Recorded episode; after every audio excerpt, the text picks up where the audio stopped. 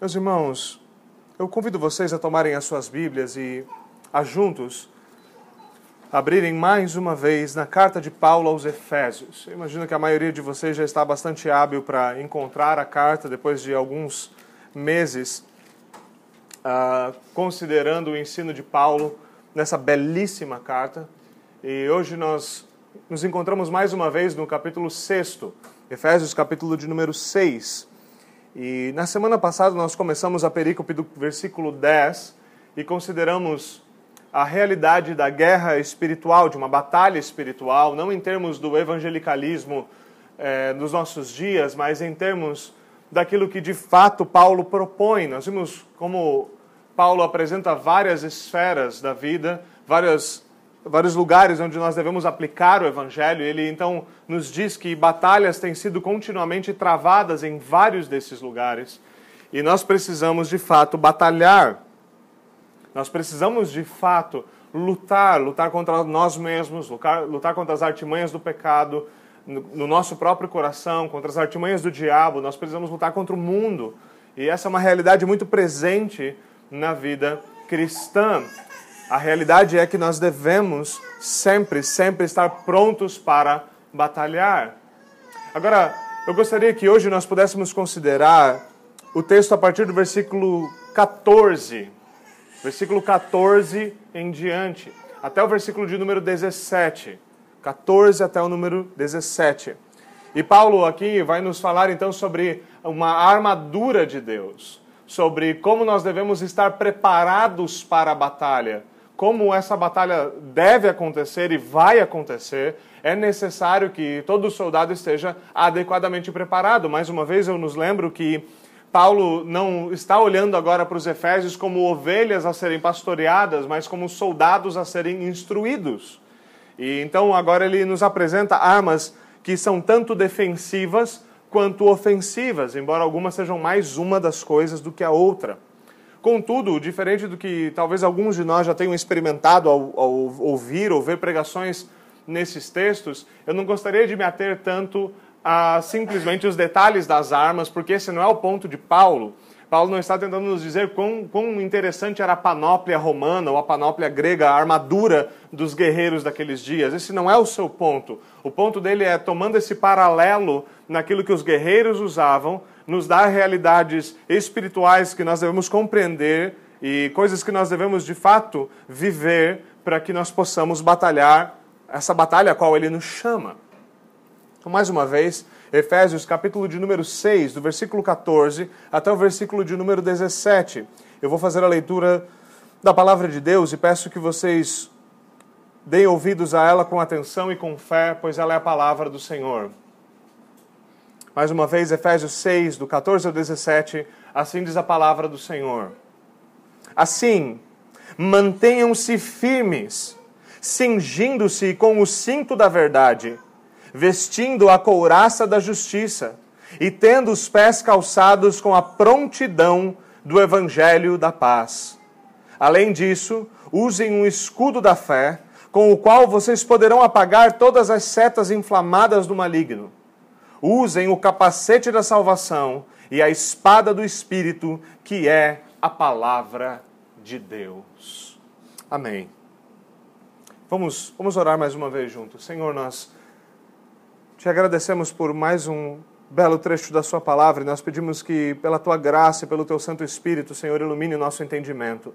Dá-nos de compreender a Tua verdade, Senhor. Ajuda-nos a compreender a Tua verdade.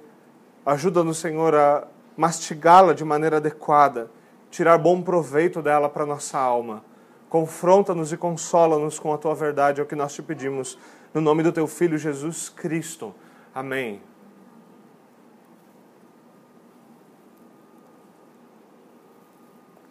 Bom, meus irmãos, então mais uma vez, Paulo está nesse contexto falando de uma batalha espiritual, uma batalha tipicamente espiritual.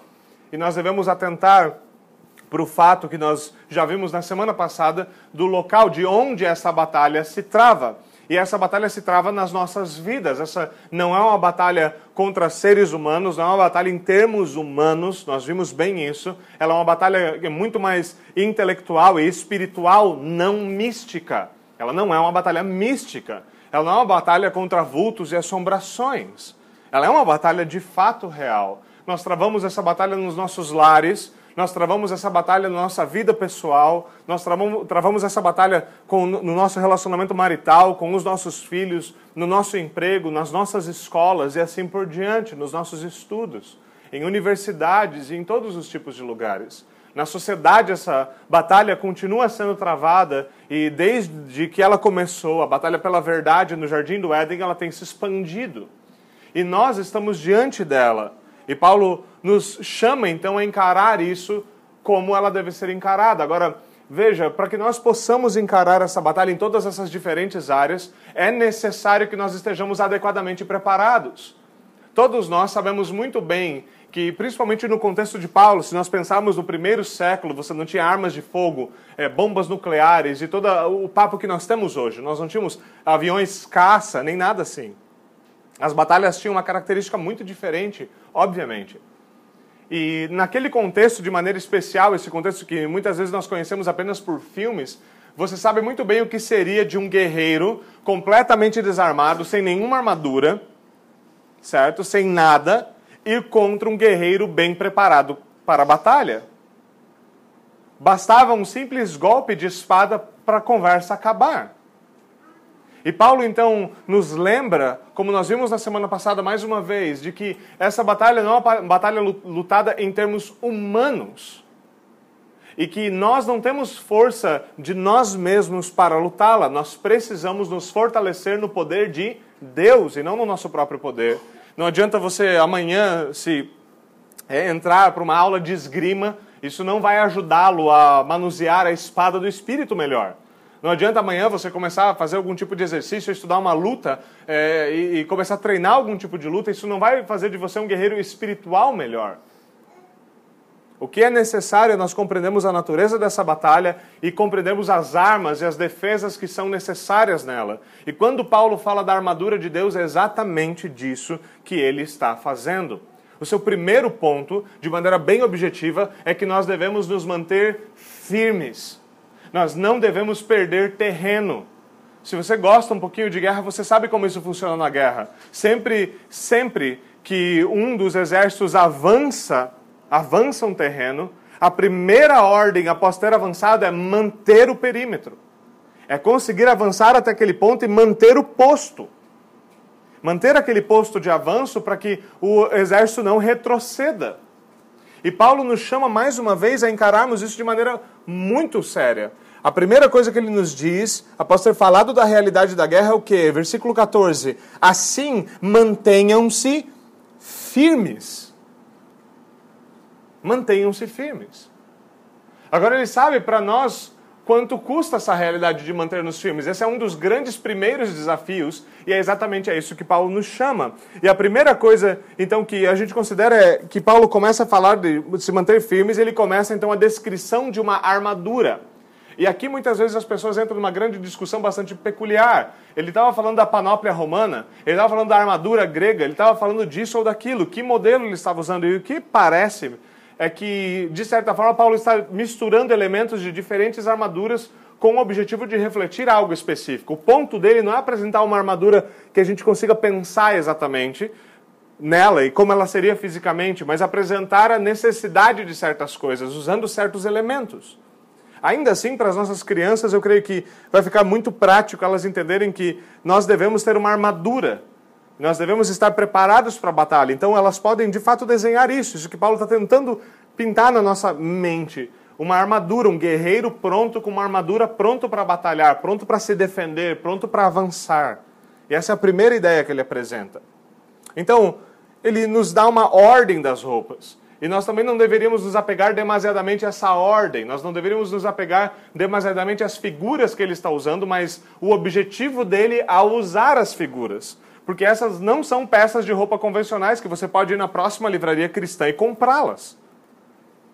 As coisas das quais Paulo fala aqui são de outra natureza. Lembre-se mais uma vez, esta não é uma batalha humana, ela não é lutada em termos humanos. Mais uma vez, as armas da nossa milícia não são carnais, Lembra-se como Paulo apresenta isso em 1 Coríntios? Elas não são carnais, elas são poderosas. Armas carnais não são poderosas. As armas que o Senhor nos apresenta na Escritura, de fato, elas são poderosas. E a primeira coisa que ele nos apresenta é o cinto. A primeira coisa que ele apresenta é o cinto. E para alguns de nós, essa é a primeira coisa que é bastante peculiar: cinto em armadura.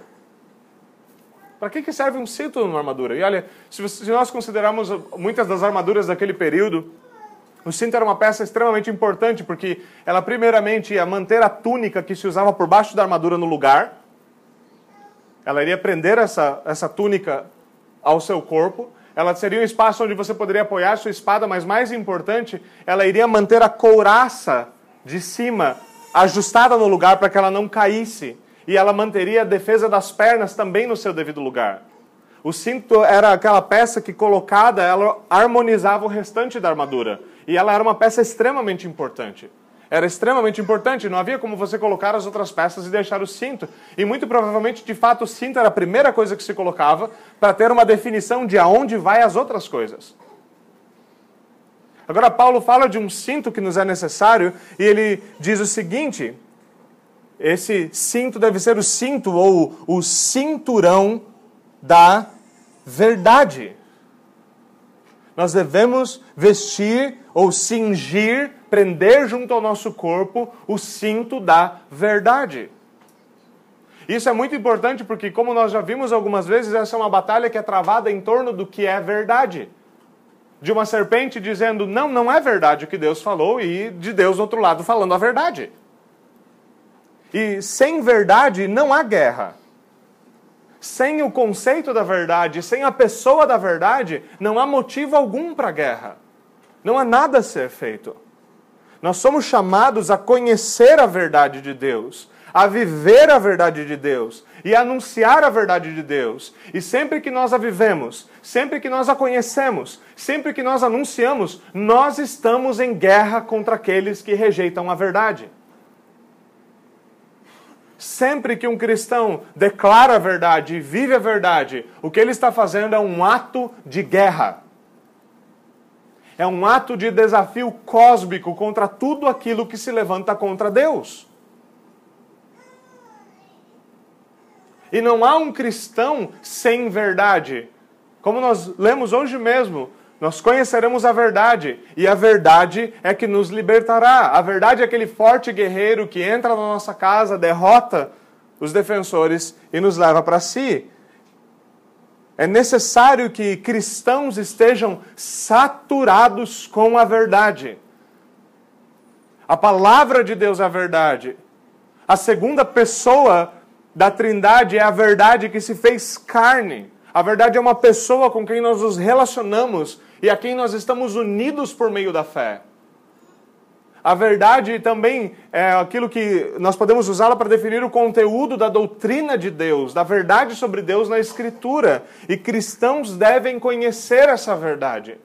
Cristãos devem amar essa verdade e devem se manter firmes por essa verdade. Se hoje nós estamos reunidos como uma igreja reformada, foi porque homens santos de Deus se mantiveram firmes por verdades que hoje nós amamos, mas verdades pelas quais eles tiveram que dar a sua própria vida. Não foram poucos os homens que vieram antes de nós que disseram: se for necessário, eu vou selar com a minha vida a verdade sobre a qual eu tenho escrito e a qual eu tenho pregado. Todo verdadeiro cristão está numa batalha que, in, que insere em si necessariamente a verdade. Agora, como essa verdade é usada de maneira prática na batalha? O que Paulo está falando é que nós devemos, primeiramente, ser cristãos de verdade. A nossa boca, os nossos lábios, a nossa confissão e a nossa vida devem estar em harmonia é necessário que nós não sejamos hipócritas. Se faltar verdade na nossa vida, então nós podemos ter a certeza de que sobrarão acusações. E que muitas vezes, quando nós vivemos, não vivemos a verdade, o que acontece é que não há luta nenhuma em nossa vida. As coisas começam a ficar difíceis para cristãos nesse mundo quando eles se firmam pela verdade e rejeitam a mentira. É então que as coisas começam a ficar desconfortáveis. É então que o clima de guerra começa a se estabelecer. E nós precisamos viver vidas sinceras diante de Deus e sem hipocrisia. Nós precisamos ser honestos com nós mesmos como cristãos. De hipócritas, a igreja de Jesus Cristo está cheia. Nós não precisamos de mais pessoas vivendo mentirosamente o que elas dizem acreditar. Nós não precisamos de mais nem um infeliz vivendo como hipócrita. O que nós precisamos é de homens e mulheres que vivam a verdade do Evangelho, vivam praticamente. Agora nós temos redes sociais entupidas com gente dizendo que ama a verdade e que e isso pela verdade é valente pela verdade. E nós ainda temos igrejas fracas de guerreiros. Isso nos mostra uma coisa: bocas e corações ainda estão divididos, e este é um problema. E esse é um problema porque sempre que nós tivermos soldados que não estão prontos para a batalha, nós estaremos perdendo a batalha. O que Paulo nos diz é que nós devemos cingir-nos com a verdade. E é muito importante esse contexto. Paulo mesmo escreve segundo, na sua segunda carta aos Coríntios o quê? Nada se pode contra a verdade, apenas a favor dela. Nada se pode contra a verdade. Não há nenhum guerreiro na terra que deveria estar tão seguro quanto aquele que luta debaixo da bandeira de Jesus Cristo. Porque ele não está lutando a sua causa, ele está lutando a causa da verdade da pessoa da verdade. Ele pode saber que, ainda que o matem, a verdade há de prevalecer. Do Senhor não se zomba. Do Senhor não se zomba. Nós precisamos encarar nisso, meus irmãos, para continuar a batalha, encarar a verdade sobre nós mesmos. Reconhecer quem nós somos. É necessário nós reconhecermos o fato, a verdade de que há uma batalha e reconhecer que boa parte dessa batalha se trava dentro de nós. De reconhecer o nosso estado e arrepender-se por causa dele. Das batalhas que são travadas dentro do nosso relacionamento, como nós vimos no casamento, e das dificuldades que casamentos enfrentam. Em reconhecer os nossos pecados em nos arrepender e reconhecer quem nós somos e não apenas ficarmos chorando porque nós não conseguimos ser melhores do que somos, mas de fato irmos até o Senhor, nos lançar diante dele e pedir que ele nos revista da sua verdade e nos ensine a vivê-la. Que nós de fato batalhemos pela verdade. Veja, guerras como esta que Paulo está narrando não se lutam com máscaras, se lutam com capacetes. Todas as nossas máscaras devem cair. Nós precisamos, nós precisamos viver a verdade de Deus em todas as áreas. Você vive como um verdadeiro cristão. Você vive como um verdadeiro cristão fora da igreja. Aqui dentro é muito fácil. Você conhece o vocabulário. Você sabe o que você pode e o que você não pode dizer. É muito fácil porque aqui dentro todos nós te temos o dever de fazer um julgamento caridoso com você. E se você constantemente pisa na bola porque você simplesmente vive uma vida relapsa diante de Deus, mas ninguém conhece o seu coração, as suas desculpas podem até passar desapercebidas. Mas no campo de batalha, que não é aqui, que é lá fora, Lá a coisa é completamente diferente. Lá nós não conseguimos esconder quem nós somos. Nós somos vistos pelo que nós somos. E o mundo conhece muito bem a hipocrisia porque é do que o mundo vive.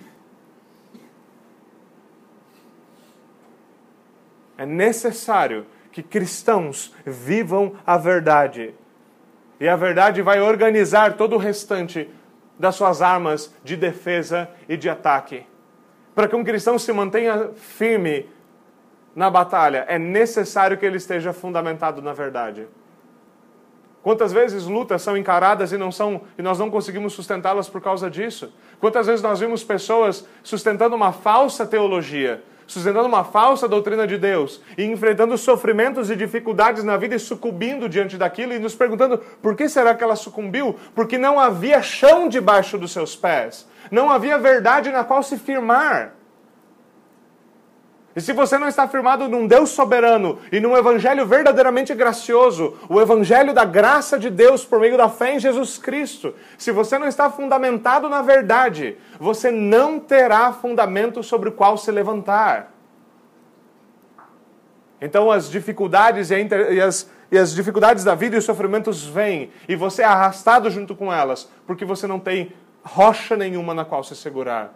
Verdade é um fator elementar na vida cristã. Elementar na vida cristã. E elementar para a batalha que é a vida cristã. Essa é a primeira peça, o cinto da verdade. É necessário que nós nos, cinjamos com a verdade. Paulo segue adiante, é necessário que nós nos mantenhamos firmes, cingindo-se com o cinto da verdade e vestindo a couraça da justiça.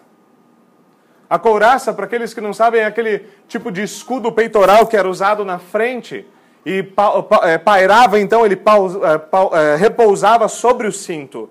E obviamente esse escudo, essa, essa couraça, ela vinha do pescoço, normalmente até a região das coxas. Ele tinha por objetivo, obviamente, proteger os órgãos vitais. Como nós devemos saber, numa batalha, se alguém eh, lhe dá uma flechada, lhe dá com uma lança uma espadada e pega nos seus órgãos vitais, naquela época você estava simplesmente morto. A não ser que a coisa fosse apenas um arranhão, você estaria morto. Era necessário que você cingisse os seus lombos e estivesse preparado, protegido, para que caso você levasse uma espadada ou qualquer coisa assim, um golpe de espada, um golpe de lança, você tivesse alguma chance de se levantar, de se defender. Agora, quando nós olhamos aqui, Paulo fala de uma couraça que é a couraça da justiça. Ela não é uma couraça como eram as couraças antigas feitas de folha de porta, com o objetivo de serem revestidas então com metal para serem firmes e duras. Paulo fala: não, uma couraça é a couraça da justiça que nós devemos usar. E a primeira coisa, obviamente, que nos vem à mente quando falamos da justiça é a justiça de Cristo, que é nossa pela fé. É saber que essa luta é uma luta daqueles que foram justificados pela fé em Jesus Cristo. Que se há tal coisa como uma couraça de justiça sobre os nossos lombos, é por causa de Jesus Cristo. E ela é nossa por meio da fé em Jesus Cristo que é o único meio pelo qual nós conhecemos verdadeira justiça. Essa justiça que é nossa pela fé é o que nós podemos considerar uma arma de defesa. Por que uma arma de defesa? Porque nós sabemos com clareza que a escritura nos fala que o diabo ele é um acusador. Que ele está constantemente nos acusando na nossa consciência por meio de outras pessoas, lançando na nossa face os pecados que já nos foram perdoados. E então, quando os ataques vêm, nós podemos nos proteger atrás dessa coraça e dizer: não, Cristo é a minha justiça. Eu não sou justo por mim mesmo. Cristo é a minha justiça. Eu não sou salvo pelo meu desempenho. Eu sou salvo pela fé em Jesus Cristo. Nele eu estou seguro. É por isso que Paulo fala: quem intentará acusação contra os eleitos de Deus? É Deus quem nos justifica. A coraça da justiça é nossa quando nós descansando pela fé no Evangelho, sabemos que nós estamos seguros, porque é Deus quem nos protege. Que a justiça que nos reveste é a justiça dele.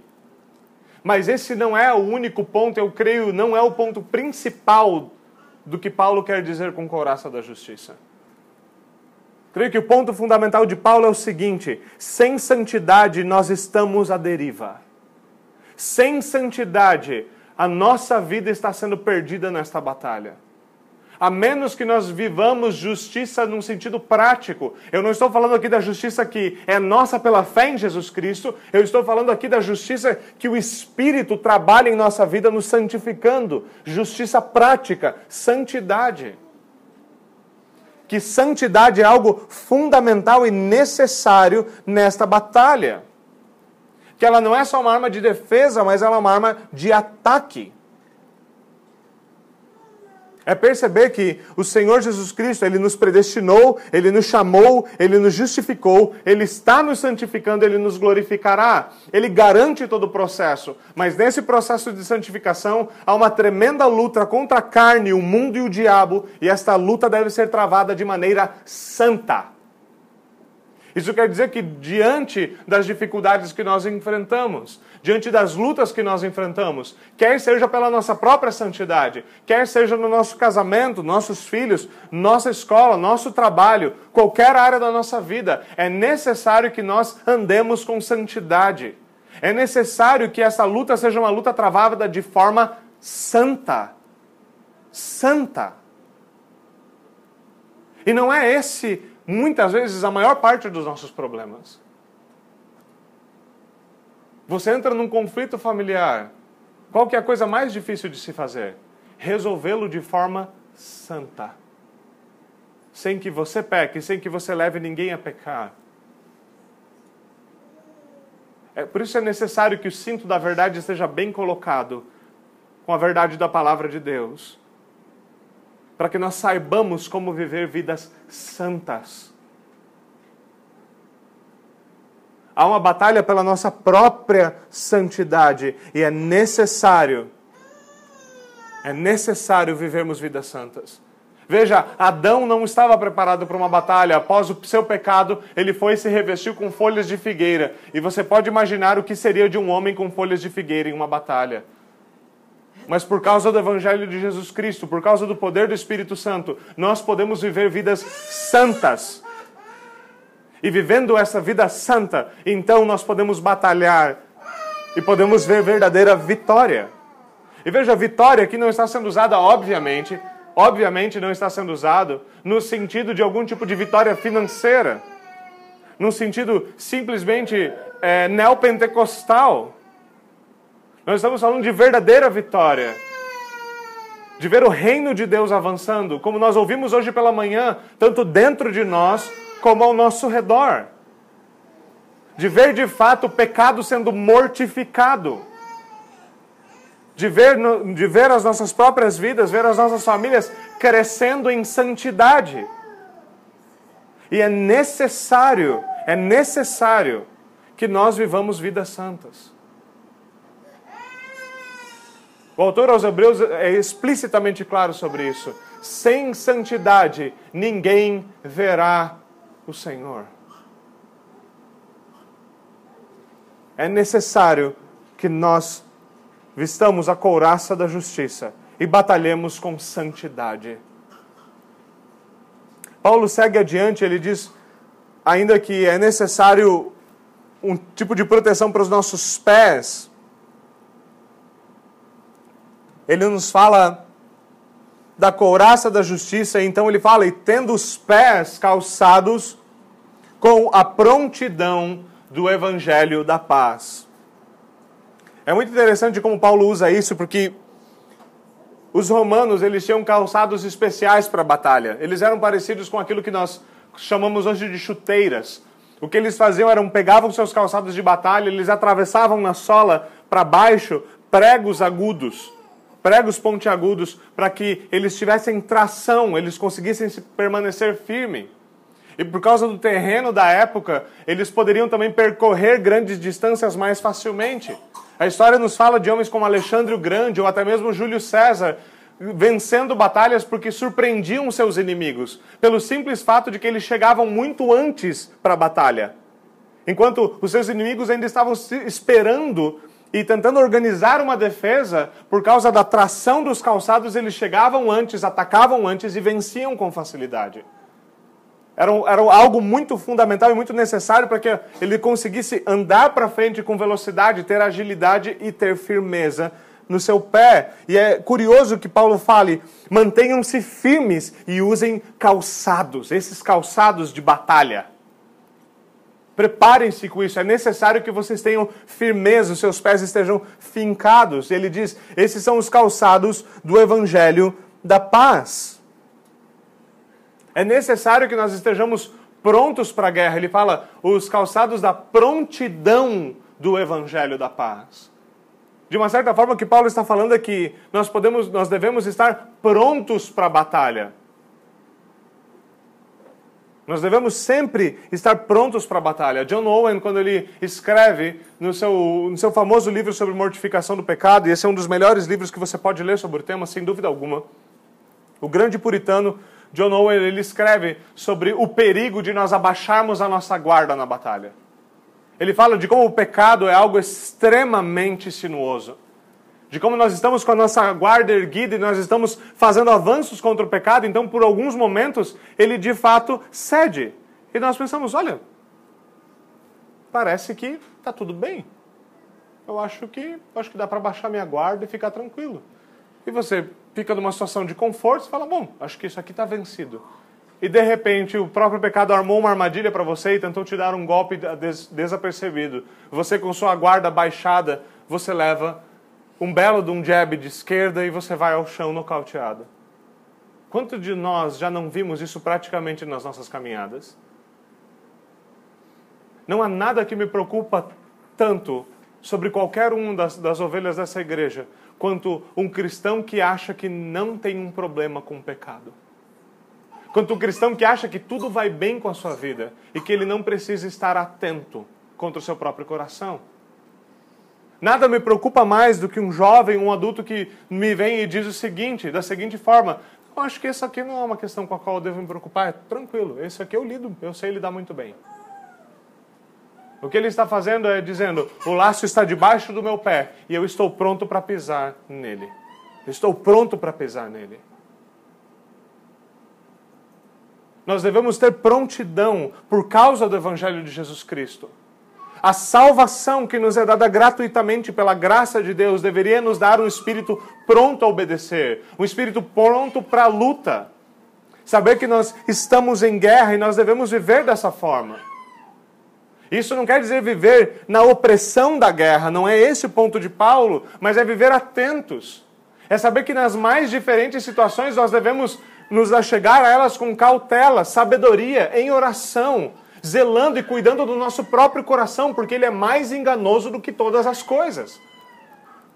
Quantas vezes nós mesmos, nas nossas relações, não chegamos numa situação e queríamos ajudar e saímos daquilo no meio de uma tremenda confusão, com pecado para tudo quanto é lado, e você fica pensando: o que aconteceu? E o que aconteceu é que nós não estávamos prontos para lutar. O que aconteceu é que o inimigo veio, ele atacou e nos pegou desprevenido, e nós perdemos solo, nós perdemos terreno.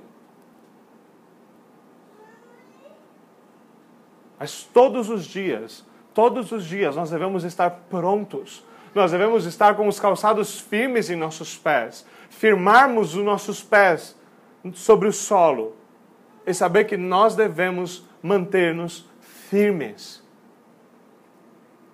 Essa firmeza é sempre muito difícil porque ela sempre trata do nosso próprio coração em primeiro lugar. É muito fácil nós sermos cuidadosos com a vida dos outros. Nós nos preocupamos com os outros mais do que com nós mesmos. E nós achamos que nós conseguimos passar isso por piedade na igreja. Mas aqueles de nós que são um pouco mais maturados sabem muito bem o que isso é. Sabem muito bem o que isso é. Nós gostamos de fazer coisas do tipo: ah, aquele irmão lá né, não está vindo, está com dificuldade. Há um problema, né? Enquanto nós não estamos cuidando da nossa própria vida. Nós estamos vivendo de maneira relapsa, mas os nossos olhos estão por cima da nossa cerca. Mas nós deveríamos ser muito, muito cuidadosos e zelar pela nossa própria alma. Porque um dos lugares que, nos quais é muito fácil nós pecarmos também é em tentarmos supor o pecado do nosso próximo. E é muito fácil fazê-lo. Nós precisamos tomar muito cuidado em momentos em que nós estamos abatidos por causa da batalha. Todo guerreiro tem os seus melhores dias e os seus piores dias. E nós devemos ser extremamente zelosos por conta disso. Mais uma vez, o nosso coração é enganoso. E se nós queremos mantê-lo em prontidão, nós devemos cuidar com a inclinação do nosso próprio coração. É necessário que nós estejamos fundamentados no verdadeiro Evangelho, que o nosso coração, apesar de dias escuros, descanse na graça de Deus Esteja pronto para permanecer firme por causa da graça de Deus. É muito curioso que Paulo fale, veja, esses são pés calçados com a prontidão do evangelho da paz. Isso quer dizer que o objetivo do nosso avanço não é fazer mais guerra, mas é estabelecer paz, e é esse o projeto do evangelho. Por meio do evangelho, homens, pela fé, têm paz com Deus. Isso quer dizer que a nossa batalha não é feita de chegar e enfiar o pé nos outros. É uma batalha pela paz. É uma batalha que para que, por meio do Evangelho de Jesus Cristo, nós conheçamos verdadeira paz. E curiosamente, neste mundo caído, não há nada que declare guerra mais facilmente do que anunciar o Evangelho. Não é curioso que o Evangelho de Jesus Cristo chame homens à obediência à lei de Deus, chame homens ao verdadeiro arrependimento, a viver vidas justas e santas, e ainda assim ela é uma das religiões mais mal compreendidas e ainda, independente da, da, compreensão que as pessoas têm dela, elas normalmente têm a, a, o cristianismo como uma religião que é fundamentalmente de inimizade. Nós temos sociedades hoje dizendo que, concordando com a velha mentira muçulmana de que o islamismo é a religião da paz, enquanto o cristianismo é uma religião de discórdia e de inimizade. E aqueles de nós já mais preparados pela batalha sabem que isso não passa de uma cortina de fumaça. Mas que de fato, porque homens são inimigos de Deus, quando nós declaramos que a paz só pode ser estabelecida por meio de arrependimento e fé, o que nós estamos fazendo é declarando guerra contra toda impiedade. E embora nós sejamos guerreiros pacíficos, aqueles que vivem em inimizade não são pacíficos no seu tratamento para com os cristãos. Por isso nós devemos estar bem calçados, estar prontos, bem dispostos. Saber que a alegria da salvação é a melhor defesa contra o pecado. Que o anúncio fiel do Evangelho é a melhor maneira de fazer com que o Evangelho do Reino avance. Paulo ainda nos diz que é necessário nós defendermos, não apenas mantermos a posição, mas defendermos o perímetro, defendermos a situação ao nosso redor, defendemos a nossa, a nossa posição, ele diz, versículo 16, além disso, usem o escudo da fé, o qual, com o qual vocês poderão apagar todas as setas inflamadas do inimigo.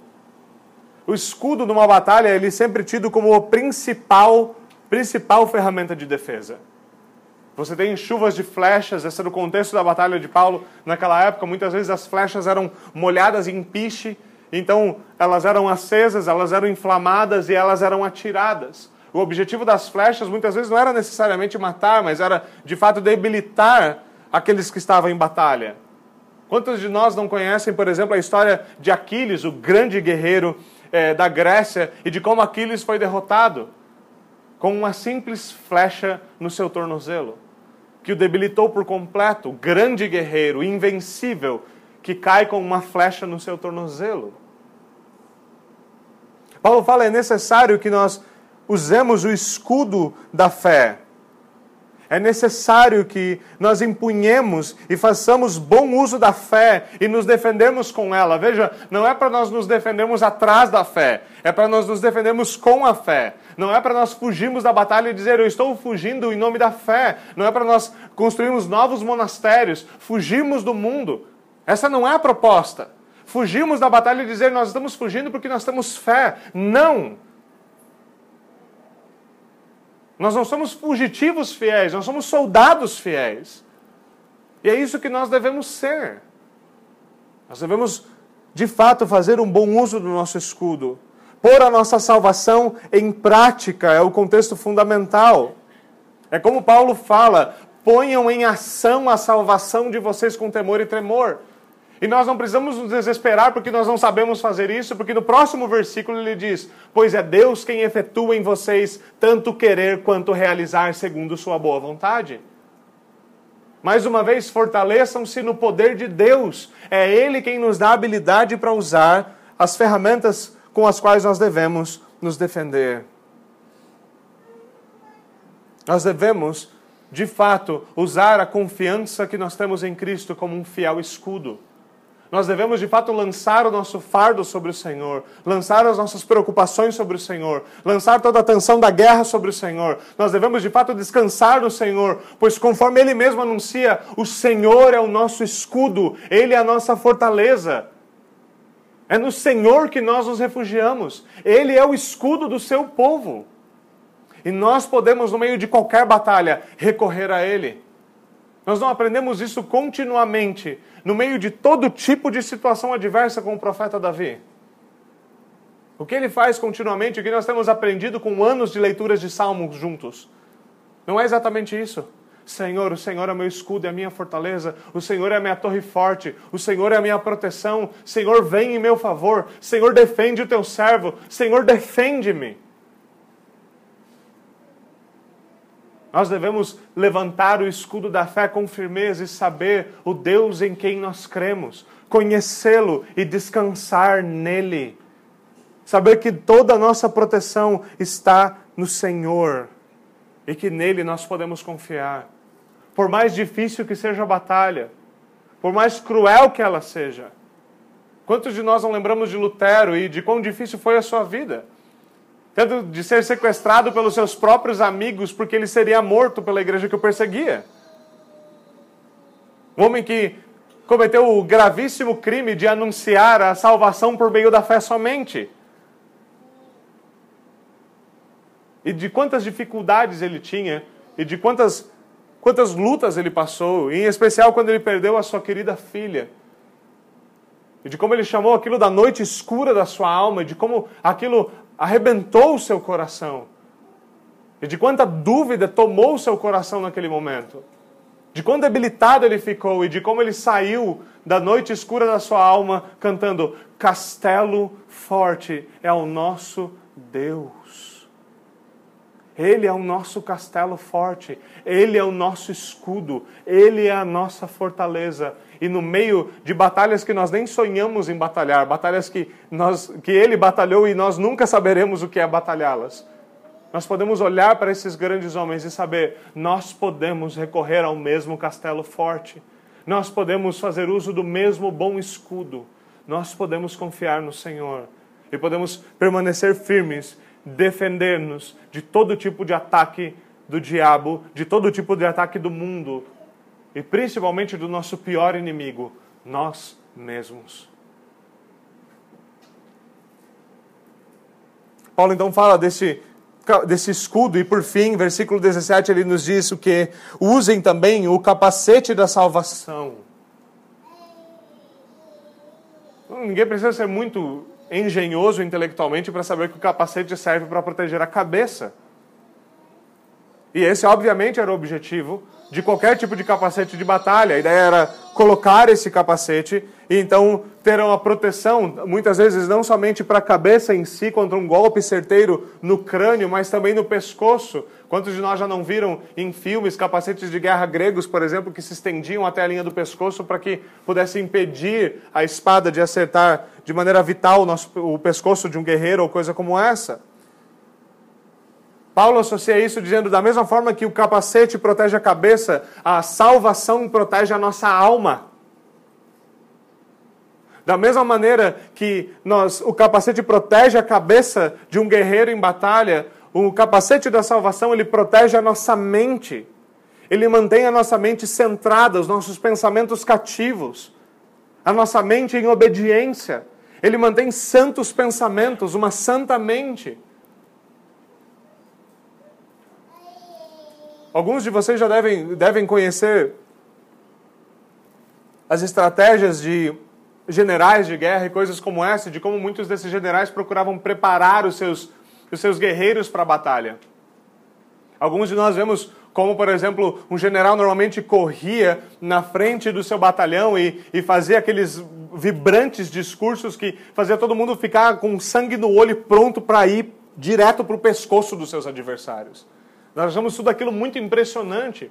Mas era uma coisa muito importante na batalha, de fato, é a mentalidade. E na fé cristã e na batalha que nós travamos também isso é muito importante. Se a nossa mente cede ao pecado, se a nossa mente cede a pensamentos de ânimo dobre, a pensamentos dobre, a convicções dobres, se nós não mantemos a nossa mente renovada, se nós não mantemos a nossa mente na certeza do perdão dos pecados por meio do Evangelho, se nós perdemos de vista e perdemos a nossa mentalidade a certeza da verdade da palavra de Deus, perdemos a certeza de qualquer uma dessas fundamentais verdades que nós temos. Então, é a mesma coisa, Paulo está dizendo, é a mesma coisa que nós entrássemos no campo de batalha sem capacete. Nós estamos completamente vulneráveis. Mais uma vez, boa parte dessa batalha que nós chamamos espiritual é uma, é uma batalha também intelectual. É uma batalha que é travada em universidades, é uma batalha que é travada na sociedade em termos intelectuais, em termos de conceitos, de verdade, de mentira, de justo, de injusto, de como cristãos vivem, de como eles comunicam a verdade, do que é a própria verdade. É necessário que a nossa mente esteja fortalecida. Paulo escreve aos Romanos: nós devemos manter a nossa mente renovada, renovei a vossa mente. Ele escreve aos Coríntios: nós devemos levar todo o pensamento cativo em obediência a Jesus Cristo. Ele escreve aos Filipenses: tudo aquilo que for bom, tudo aquilo que for agradável, se há algum louvor nisso, se há alguma graça nisso, mantenha estas coisas no vosso pensamento. Nós devemos ser extremamente cuidadosos com as coisas que cruzam a nossa mente. E ser muito, mas muito rápidos em recorrer ao Senhor em arrependimento, quando os nossos pensamentos são assaltados por pensamentos que não glorificam a Deus.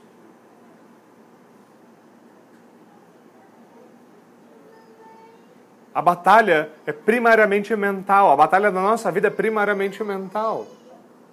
É quando nós concebemos coisas e cedemos a elas. Quando nós alimentamos pensamentos, alimentamos desejos. Em vez de aplicarmos a palavra de Deus ao nosso pensamento e dizer não, não, eu devo me sujeitar ao Senhor, eu devo me sujeitar a Ele, eu devo rejeitar tudo aquilo que se levanta contra Deus, eu devo viver em sujeição ao grande Rei.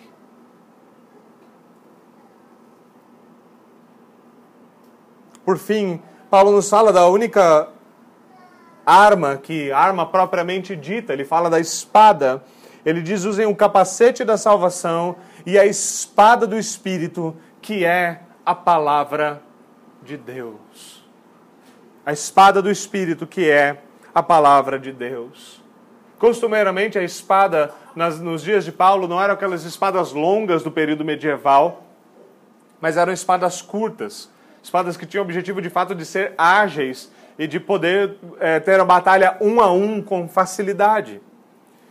E Paulo então usa essa ideia da espada, ele fala que é necessário que o cristão ele domine a sua palavra, ele domine, ele domine a palavra de Deus. Ele compreenda a palavra de Deus, ele manuseie bem esta palavra. Ele diz: a espada do Espírito é o quê? A espada do Espírito é a palavra de Deus. É curioso como Paulo escreve, por exemplo, a segunda Timóteo, eh, a segunda carta a Timóteo, ele escreve que aquele que é um guerreiro aprovado, em contraste, ele faz esse contraste do guerreiro aprovado com o guerreiro que é envergonhado. O guerreiro aprovado, ele maneja bem a espada da verdade, ele maneja bem a palavra da verdade. É necessário que nós tenhamos familiaridade com a Escritura é necessário que nós a conheçamos. É necessário que nós leiamos a Escritura. Dentro de nós, quantos de nós pode estar descansado do fato de que lê a Escritura diariamente? De que medita diariamente na palavra de Deus? De que conhece as Escrituras? Uma das vergonhas da igreja é que nós temos pessoas que por anos têm lido a Escritura e não a conhecem não sabem manuseá-la. Ou pessoas que estão apodrecendo no banco de igrejas e nunca leram a sua, a sua Bíblia uma única vez como um todo. É uma vergonha que soldados não saibam por onde pegar a sua espada. E é mais vergonhoso ainda quando, na sua tolice, eles catam a espada pela lâmina e se machucam e machucam todo mundo ao seu redor.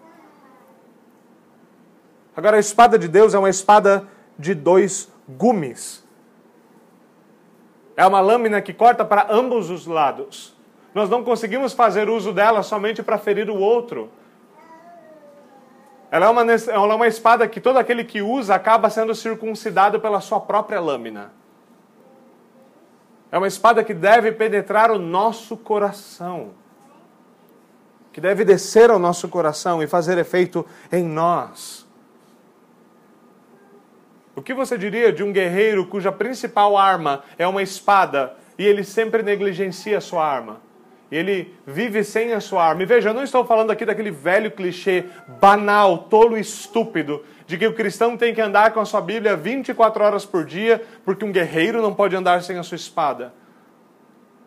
É muito fácil nós carregarmos a nossa Bíblia debaixo do braço como um tipo de desodorante tópico, mas não abrirmos a Bíblia e lermos. Como o grande pregador Charles Spurgeon disse no século, no século XVIII, eh, no século XIX, Infelizmente, há tanto pó em cima de algumas das nossas Bíblias que é possível escrever condenação com o dedo nelas. É vergonhoso, é vergonhosa, é vergonhoso o estado da igreja em relação à palavra de Deus. Às vezes nós nos assustamos, por que há tantos falsos pregadores? Por que há tantos falsos pastores? Por que há tantas falsas igrejas? E a resposta óbvia é isso, é porque nós estamos entupidos de falsos cristãos, falsos conhecedores da Bíblia. Gente que não conhece a Deus, não conhece a sua palavra. Nós não deveríamos nos espantar quando muitas vezes o estado da nossa alma é esse. Mas nós devemos voltar à palavra de Deus. Nós devemos voltar a batalhar a mesma batalha que aqueles que vieram antes de nós batalharam. Os reformadores não ganharam as imensas batalhas que eles ganharam para que a Bíblia viesse para nós a nossa língua. Homens como William Tyndale, que tiveram de traduzir a Bíblia na ilegalidade e foram mortos porque simplesmente traduziram a Bíblia para a língua do povo.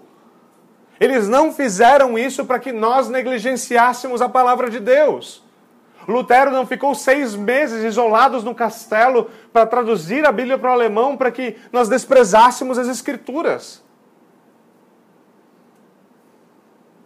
É necessário que, como cristãos reformados, geração após geração, a igreja volte às Escrituras, reveja as verdades das confissões e se lembre que elas ecoam adequadamente as Escrituras, não porque apenas receberam elas como tradição, mas porque eles foram às Escrituras, encontraram nelas as mesmas verdades, as amam e estão dispostos a viver e lutar por elas. É necessário que a igreja reformada, como é o antigo lema das igrejas reformadas, a igreja reformada esteja sempre se reformando. E isso acontece por meio da palavra de Deus. É necessário que nós travemos as batalhas em todas as áreas da vida, em todas as áreas dos nossos relacionamentos com a palavra de Deus. É necessário que nós apliquemos a palavra de Deus ao nosso relacionamento marital, como nós temos aprendido, aos nossos filhos, às nossas amizades, na igreja, no nosso trabalho. É necessário que nós recorramos à nossa única regra de fé e prática e saibamos manusear a palavra da verdade e vivamos no seu fio cortante. É necessário que nós compreendamos essas verdades. Por fim, considere brevemente o todo do que Paulo está falando. À medida que ele fala dessas coisas, ele vai avançar na sua carta falando da oração e eh, nós vamos considerar, se o Senhor permitir, na próxima, na próxima semana, como essa batalha é uma batalha para a qual você se prepare, você coloca uma armadura, então você ajoelha e luta ela. Mas é muito necessário que nós compreendamos a bela figura da qual a bela figura que Paulo está pintando. Ele nos fala daqueles que são unidos a Cristo. E é muito curioso que tudo aquilo que ele apresenta, todas as partes da armadura que ele apresenta, nós encontramos no Antigo Testamento. Paulo não estava inventando nada muito novo aqui. Você volta, por exemplo, ao livro, ao livro de Isaías e você encontra essa realidade de que Deus é a armadura. A Escritura nos diz que Jesus Cristo ele usa o cinto da verdade, Isaías 11:5, que ele usa a couraça da justiça e o capacete da salvação, Isaías 59:17, que ele calça os seus pés no evangelho da, da paz, Isaías 52:7. Deus é a nossa armadura. É nele que nós nos refugiamos. A batalha é a batalha dele. Nós somos os seus guerreiros. Nós nos refugiamos nele. E a pintura que o apóstolo está pintando de maneira ampla, fundamentalmente é essa da igreja, o povo de Deus sendo unido. Lembra que ele, lembra que ele começa a tratar isso no capítulo 1 e vai para o capítulo 2. Ele fala de como de ambos os povos ele fez um só povo, que é um homem, uma noiva na verdade. E essa é uma noiva guerreira, e agora ele fala de como esse povo, essa, a igreja, como um só, é revestida das armaduras de Deus. A armadura que é o próprio Deus. É a igreja que deve ser revestida dessa armadura. e de como nós devemos viver de fato em guerra. Não numa guerra, mais uma vez, opressiva. Bem pelo contrário, é uma guerra que é travada com deleite, porque nós estamos em Cristo, unidos a Cristo pela fé. É uma guerra que é certa, como nós aprendemos hoje de manhã, que embora ela ainda esteja sendo batalhada, a vitória já foi anunciada e cravada na cruz de Jesus Cristo. Toda a certeza nos foi dada pela sua ressurreição. É a certeza com a qual Paulo escreve Romanos 16 e 20. E o que ele escreve lá é muito belo. Ele diz: O Deus da paz esmagará Satanás debaixo dos seus pés. É a certeza de que ele fará avançar o seu reino. Como nós aprendemos a orar hoje de manhã: Senhor, venha o teu reino venha o teu reino. É uma batalha que todos nós somos chamados a travar com esperança e com alegria. Considere rapidamente o que Paulo fala em 2 Timóteo, capítulo 4. Ele escrevendo, escrevendo a Timóteo, ele diz as seguintes palavras, 2 Timóteo, capítulo de número 4, versículos 7 e 8. Eu combati o bom combate. Possivelmente a carta de Paulo a Timóteo é a última carta que Paulo escreveu antes do seu martírio. Paulo morreu nas mãos do Império Romano pela espada por causa do Evangelho de Jesus Cristo. Mas ele não se envergonhou disso. Ele diz: Eu combati o bom combate. Eu terminei a minha corrida e guardei a fé. Agora que terminei a corrida, me está reservada a coroa da justiça, que o Senhor, o justo juiz, me dará naquele dia, e não somente a mim, mas a todos aqueles que amam a sua vinda.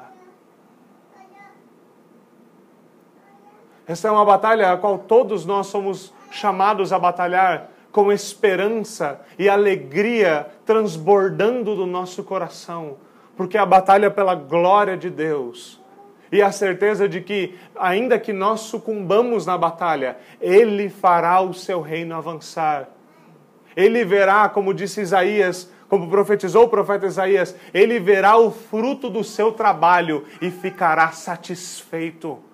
Mais uma vez, como eu falei para as crianças na semana passada, o grande Deus guerreiro, ele matou o dragão e ele certamente salvará a sua noiva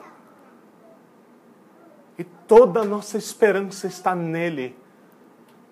Por isso, meus irmãos, nós somos chamados a nos unir, a nos revestir da armadura de Deus e do próprio Deus e a lutar o bom combate cheios de esperança.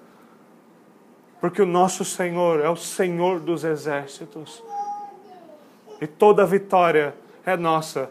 Como o João escreve na sua carta, 1 João, a nossa fé é a vitória que vence o mundo.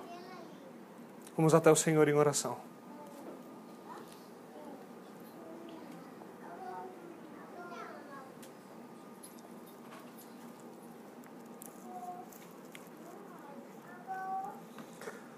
Senhor, nós te damos graças pela tua palavra. E nós te pedimos que o Senhor aplique a tua palavra ao nosso coração. Ajude-nos, Senhor, a cingir-nos da tua verdade, a cingir-nos de uma vida justa, de sinceridade. Ajuda-nos, Senhor, a calçar-nos no teu evangelho, a nos a usar com firmeza o escudo da fé, a colocar sobre as nossas cabeças o escudo da salvação e a manusear bem a tua palavra. Senhor, por favor, faz de nós guerreiros, faz de nós, de fato, Senhor, guerreiros. Ensina-nos a lutar, ensina-nos a vencer pela força do teu poder.